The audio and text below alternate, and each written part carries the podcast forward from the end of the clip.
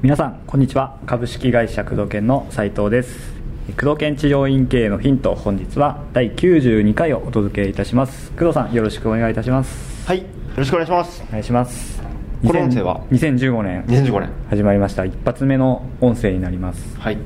この音声が流れるのは1月、えー、9日です。9日、はい、金曜日に流れますね、はい、今年も金曜日、えー、治療院系のヒントでしたっけ？そうです。本日はい。タイトル忘れてるんです。かはい。あの年始ボケてますね。そうですね、はい、お正月お正月。ボケですね。無難に過ごしましたけどね。あのずっと仕事しました。ああなんか初詣行かれたりしたんですか？はい。さんは？僕は高畑不動に行ってきました、はい、友達と。なるほど。はい。まあ、どっちかというと屋台をね屋台がいっぱい出るんですよ。高畑不動ってあの知らない先生はあの東京なんですけどね、はい、神奈川になんですかね。あの京王線で行くんですけど新宿駅から30分くらいでしたかね、うん、とこにある有名な神社でして、うん、で屋台がいっぱい出るんで、うんうん、たまにそこに行って屋台で いろいろ会議しながらっていう。お参りは二の次みたいな状態で、まあ、一応商売繁盛祈願とね。なクライアントさんの成功と、うん、まああの我が社がね、うん、できるだけより大きくなれるようにそうですね。はい。でもお祈り、うん、お賽銭100円入れてきました100円あでもどうなんですかね。賽銭の金額じゃないですね。金額じゃないです。僕の思いの方が強い、ね、思いの方が強いですね。100円しかなかったと100円小銭が。ちょっとそういう意味で。なるほど、うん、1万円とか弾もうかなと思ったんですけどもうん。ここは100円でいこうと いうことで。なるほど、はい、性格出ますねこういうそうですね。はいあ2015年も、はい、もうより先生方のですねお役に立つような情報を流しつつ、はい、そうですね。先生の商売繁盛もちゃんと100円のお賽銭をちゃんと僕はお祈りしてきました。から、うん、はい。ですね。今回はまあ質問というか、はい、えー、とやはりこう1回目今年最初の一発目ということで、はい、えー、僕からですねちょっと工藤さんに質問していきたいと思うんですけどもやはりこう信念が変わると気持ちも新たになり、うん、そしては新たな目標とともに、うん、まあ、また自分の目標に向かっていくと思うんですけれども、うんうん、特に工藤研のこのクライアントさんには50万以下月賞50万以下の先生がすごくいらっしゃるっていうこうアンケート取ると、うん、多いですね。多いですよね、うんうんうん、分かるので、まあ、その方たちがより、まあ、上を目指していけるようにするための行動、うんとかそういう行動指針となるような、うん、しかもこうモチベーションが上がるような、うん、何かこう言葉とかいただけたらと思うんですけども、新年一発目ということですね。はい。うん。まあそうですね。結構あの教材とか販売させていただいて治療院マーケティングの方で、はい、で教材方々にアンケートを取らせていただいたりとかね、うんうん、あのメールマガジンの、えー、コンテンツでたまにアンケートなんか取らせていただいたりしてるんですけどもそうするとやっぱり50万円いかない先生がやっぱりいまだに多いと、うん。うん、いうことで、うん、50万円以下の先生以外もね全く同じなんですけど、はい、何をするのかっていうと、うん、えー、まず変わらなければいけない理由をはっきりしなきゃいけないので、うん、まあ、大体50万以下っていうのは50万以下で、まあ、経営は進んでいるわけでね。ということは生活はできているわけだよね、そうですね、うん、で50万って東京と、ね、家賃20万くらい払っての50万と、まあ、田舎で家賃が56万どころで50万で全然残る額が違ったりするから、はい。ねはい、そういう意味ではその同じ50万って一概には言えないけど、利益ベースでやっぱり30万円くらい切ってるとかなり危ないと認識した方がいいかなと、うん、50万って危ないんだよっていう認識をね、ちょっと持っていただきたいなっていうのはありますね、手取りベースで50万、うん、手取りっていうか、まあ、利益ベースでなんか一通り、はいえーと、いろいろ家賃とかかかる固定費だったり、ねうん、まあ、ある程度変動費も含め、うんうん、まあ、広告費なども引いて毎月余るのが50万くらい一人先生で個人事業の先生だよね、うん、はい。うん、だから役員報酬とか法人にしている先生であれば、うん、役員報酬は、まあ、引かずにその自分が、えー、全部経費として使ったので余ったの50万くらいはまずないと、ちょっと危ないよと、うん、例えば治療院業界でいうと一人先生だとその先生がインフルエンザだったらもうね1週間働けないわけで、うん、うん、例えば交通事故にあったらどうすんの、うん、で普通のサラリーマンであれば例えば、えー、社会保険とかね、はい、うちの会社でも入ってるけど社会保険とか、うん、えー、なんか労災？労災は出ないか、インフルエンザでは、はい、うん、でなんかねあってもいろんなこうセーフティーネットがあるし、うん。基本的には給与天引きであのある程度の社会保険料取られてるから、まあ、年金もね、まあ、多分もらえないとは思うけどそんなにね、はい、この社会保険、まあ、将来将来ね年金はもらえないかもしれないけど、そういったあの保証がある程度あったり、ね、例えば自分がダメだったらすぐに解雇されたりしないわけで、例えば持論に言ったらね事故に遭ってね、うん、手を怪我してしまったとかってもうちょっとね、厳しくなってくるかもしれないしそ,、れによって怪我してちょっと休んでしまったりなんかしたら、ね、それで患者さん他のとこみんな行っちゃうわけで、うんまあ、残る人もいるけどだいぶね離脱しちゃいますし、そういったリスクがやっぱり一人一人でやる以上リスクがあるのである程度の貯金というか、余力を蓄えておかないと、非常にその経営という視点で見た時に非常に危ういと、で一人先生で、ね、独身で天涯孤独っていうのであればいいけどえー、奥さんとね、はい、お子さんがいるのであればやっぱりお子さんの教育費用その他ね成長の時お金かかってくると考えたらある程度貯金でサラリーマンの50万とえー、その個人事業ですね。整体院の先生が50万余ったって状態でいうと、うん、サラリーマンの方が安定しているし、うん、そうですね、うん、まあいろいろ個人事業で余ったといってもそれは事業の余りだから、そのまま給与にならずにその事業のためにある程度例えばうん院のその内装のね、更新更新というかきれいにするとか、その事業としてベッドが古くなって取り替えるためのお金とかをプールしておかなきゃいけないから、はい、そう考えるとそれでも足んないくらいだよね、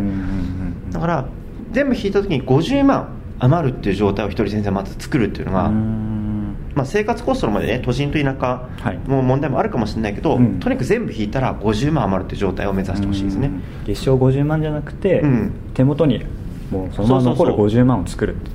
を目指すってことですね、自宅でやってる方はね家賃がないから本当に月賞50万で、まあ、それに近い状態になるかもしれないし、うん、でも、ね、賃貸とかで借りてて東京だと20万くらいするワンルームとかいっぱいあるから、うん、ね。うん、ちょっといいとこでやるとね、うん、そうすると50万あげても家賃で20万持ってかれたらね、残りが少なくなっちゃう、うん、その他にやっぱなんだかんだでお金かかるからね、うん、うん、広告費なんかをねかけてるとこもあるかもしれないし。だからホームページをリニューアルするために2年以内に例えばいくら貯めるっていう目標を立てて、それについてプールしていかなきゃいけないと。か、いろいろあるからね。そうですね、経営という視点で。やっぱり長く戦うためには、ある程度プール金額がないとね、いけないよね、うん。そっちあのー、店舗もね更新料とかあるとこもあるかもしれないしね、はい、うん、そういうのを見越して計算して手取り全部引いて50万残る、うん、そうすると、まあ、自分の生活家族の家庭での貯金だったりそこからの、うんまあ、結構たまり先生の運用とかね、うん、うん、そういったところまで手が回るかもしれないし、うん、サラリーマンの年収600万と個人事業でいうとやっぱ1000万くらいこう余る状態、はい、個人年収で1000万くらいが大体同じくらいの価値じゃないかなと思うくらい、うんぱりちょっとその価値がね同じ金額だけど、そのいろんなことを考えると違うから、そういう基準でまず50万じゃ危ないよみたいなところをまず認識するっていうことが第一歩だよね、そうするとやらなきゃいけないっていう状態に気づくわけですよ、そこから勝負ですよね。そういう状態にまず持っていくんですね、その自分が50万以下でちょっと、まあ、生活もできてるし、あのまあ、今は患者さんともまあまあそこそこうまくやれてるしっていうちょっとぬるま湯というか ちょっと危機があるけどはい、うん、そこまで血に火がつかない状態の先生が多い多分今聞いててあ俺のことだと思ってる先生意外に多いと思うハッとした人、うん、意外と重いいいと思う、うん、結構合ってるとそういうね、あの実践会とかの飲み会でね、会って話してるとそういう、分かっちゃいるけどやらないっていう、いややらないんじゃなくてやんなきゃいけないんですよって説明をね しなきゃいけないんですよ、そういう状態になってあやんなきゃってなった時に、多分方法論とかね戦術戦略っていうことを今聞きたいんだと思うんですよね。ということなんだけど戦術ノウハウって散々ねいろんなコンテンツでね、うん、あの出てますしね今、うん、自分も出してますけど。そう。だからね工藤研社が出してるメールマガジンをね復習して、はい、なんか使えそうなのメモしたりとか、うん、ちょっと余力があれば DVD 買ってくれたりとか、うん、えー、これで経営のヒントでも音声でいろいろ喋ってるそういうのを聞き直してとか、はい、お金がなくてもいろいろ勉強できる今環境で、うんうん、僕以外でもいろんなねコンサルタントの方とかね、あの本とかもいっぱい今,、今ありますからねね、うん、そういうのを活用していただければいくらでも売り上げが上がる方法論はもうありふれているわけで、もうありふれてるわけですよこれ。無料で手に入るっていう問題そうですよね、うん、相当このメールマガジンでもね、うんあの有料級の有料級とかほとんど一緒みたいな、ほぼ一緒みたいな。有料以上のこともね、たまに話してますからね、だから一言言えることは、はい、何をやるかじゃなくてとにかくやれってことですね、いいからや早くやれと。そうなんですよね。やった方がいいよと、どうやったらこう火つくんですかね。もしこう行動したいけど要するにもうやることは分かってるけどもこう現状からこう、まあ、よくコンフォートゾーンとかって言うんですけどここから出れないっていうのがやっぱり千岡さん特に50万円突破できない。安心領域ね。はい。まずその一ついけないんだよっていうことを認識する、うん、このままじゃ危ないんだよと、ね。はい、で老後のこととか考えてないんですよね、ああもう本当に長期的な視点ってことですね、うん、だって年金って今払ってるのって65歳でしょ？多分僕らが大人になった時はもっと後ろになる、はい、それに対して今毎月社会保険の何万円もねみんな払ってるわけで、うんうんうん治療家さんとかないないですね、うん、まあ個人 個人でのねそういう年金みたいなのはあるけど、うん、実際ないんだから、はい、死ぬまで働くんですかと。その時にね大丈夫なんですか？それでと、うん、ちゃんと農学考えた時にサラリーマンっていつかね定年する目的で、まあ、年金だったり積み立てだったり、そうですね。まあ、保険だったりいろんなことをやっていくんだけど、治療院先生ってこう不安定だったり何気に額が残んなかったりする、うん、そういうの結構ないがしろにしてて、意外と余ってない。まあ、どうにかなるだろうっていう気持ちも結構あると思うんですよね、うん、そうそうそう、うん、そういうことで、マイナスのモチベーションというか、やばいんだよっていうことにまず気づくということ、意外に先はそんなに見ない。50万以下だと100万とか言ってる先生は結構明るいというか、うね、結構いいだろうけど、50万って意外にきついんだよってことをね、認識するということと、あとそれマイナスのモチベーションだよね。どっちかってこうなったら怖いっていう、えー、なんだけどもう一個プラスのモチベーションをしっかりと持つと、そのためには、えー、これはねメールマガジンでも言ったけど、はい。まあ、じわじわ成功法というタイトルだったかな、うん、音声で僕が喋ったコンテンツがあると思うんだけど、やっぱり自分がどうなりたいかということを明確にして、それに向かって、えー、自分の欲を高めていくというか、自分はこういうなりたいっていう憧れの人を探すとか、何でもいいんですよね、例えばあの綺麗事じゃなくても、はい、例えば憧れのすごい AKB が好きな人であれば、はい、えー、ね、たくさん患者さんに接して患者さんに貢献し売り上げ上げることによって AKB のプラチナチケットをヤフオクで 10, 10万するか分かんないけど分かんないけど 嵐のチケット20万くらいするらしいからめっちゃ高いですよね、うん、そういうチケットを買うっていう目的でもいいから、そのために僕は今月10万円売り上げアップするんだっていうモチベーションでもいいけど、そしたら AKB さんのね一番前の最前列からいくらすか分かんないけどそういうのを変えるっていうイメージができるから、うん、だったら頑張れるとか、うん、頑張れるポイント人それぞれだけど、うん、このマイナスのモチベーションと同時にプラスのモチベーションね、こうなったらこうなる。例えば治療道で言えばこんな先生になりたいと先生に実際会いに行くとか、車欲しい先生だったら車に一回乗りに行くとか、そういうモチベーションをね上げていく。もう欲の部分だよねもうね、うん。プラスのモチベーションもしっかりやっていく、あとはまあスタッフ雇ってらっしゃる先生であればスタッフさんのことも考えて、スタッフさんがこうなったらこうなるよねみたいな。スタッフさんにもそういうことをやってあげる。と、君たちこのまま雇われてね手取り20万そこそこでどうすんのと。もっと頑張った方がいいんじゃないのと、将来考えてるっていうことを言うと意外に何も考えてないから。あの今が良ければいいみたいなそうですね。それ工藤研スタッフさんにもやってますもんね。我が社のスタッフさんにもよく やりますもんね、うん、このままの状態で、日本経済はね徐々に徐々にね、はい。うん、落ちぶれて人口減るわけだから落ちぶれていく可能性が現状高いわけで、ね、そうした時にこのままでいいのみたいな、うん。治療院業界の特にね給与としてはそんなに高くない業界だからこのままでいいのと、なりたいのないのっていうことを目的をねしっかりとはっきりさせてこう分析してカウンセリングしてあげるわけだよね、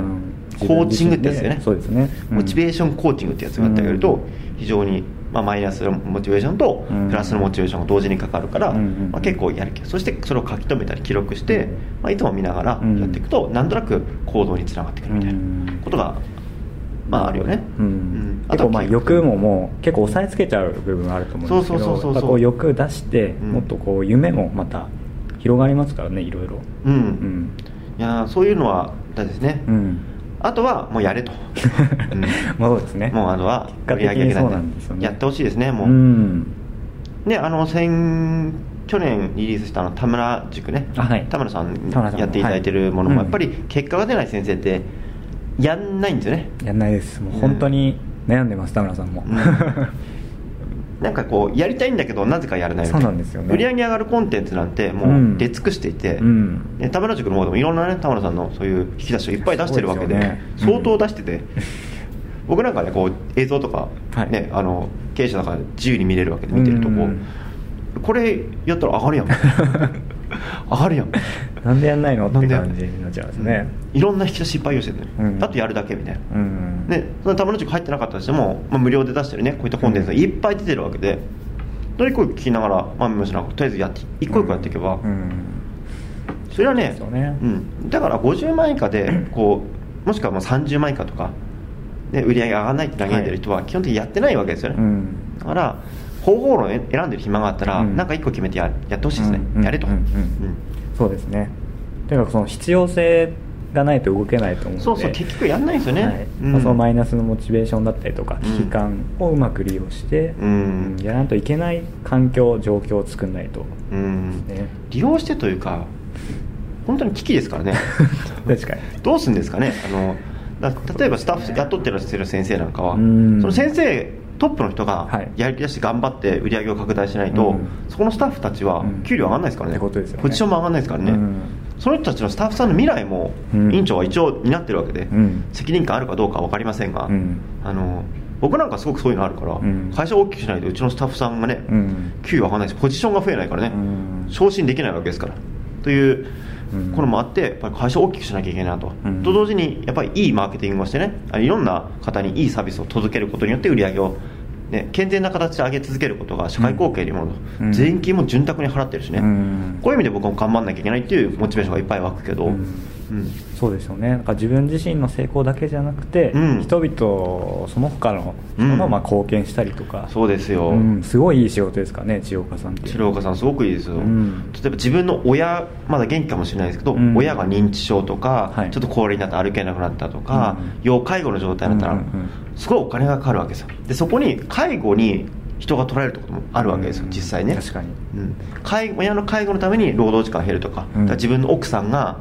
結婚してる先生であれば、はい、奥さんが親の介護でもうずっといないとか、うんうん、でもそこもある程度お金が貯まっていれば特別養護老人ホームとかに入れてあげることもできるし、いい介護センターに入れてあげることもできるので、うん、やっぱり経済的なものがね主力になってくるから、うん、そういったことを未来まで考えると、うん、結構必要な額って決まってるわけで、決まってきますね、うん、だから50万売り上げ50万全然足んないんですよね計算するとね。どう考えてボーナスないですからそもそも、そうですね、うん、まず本当自分自身が豊かにならないと人に与えられないし、そうですそうです、うんうん、自分が経済的にまず豊かになると、まあ、心も豊かじゃなきゃいけないですよ、もちろん、はい、で患者さんにしっかりと価値を提供し、健全な形で売り上げを上げ続けることが、自分の幸せ強いては自分を幸せにできれば他人を幸せにできないわけですから、まず自分が経済的に心的にも豊かになるということを優先して、ぜひとにかくやれと。やってほしいなと。そこですよね。やれと、うん、いうことですね、ぜひ2015年、はい。えー、僕からのメッセージは つべこべ言わずやれと。やれと。いうことで 2015年はとにかく行動すると。そうですね。やれと。いうことで、いいんじゃないかなと思いますね、はい、はい、あの先週か今週その元旦でしたっけ？あの、うん、年始めの工藤さんのメルマガの音声もそういうこう熱いメッセージ入ってますからね、はいはい、うん、そういうのを聞き直してそうですね。モチベーションを高めながら、うん。うん、でいただいて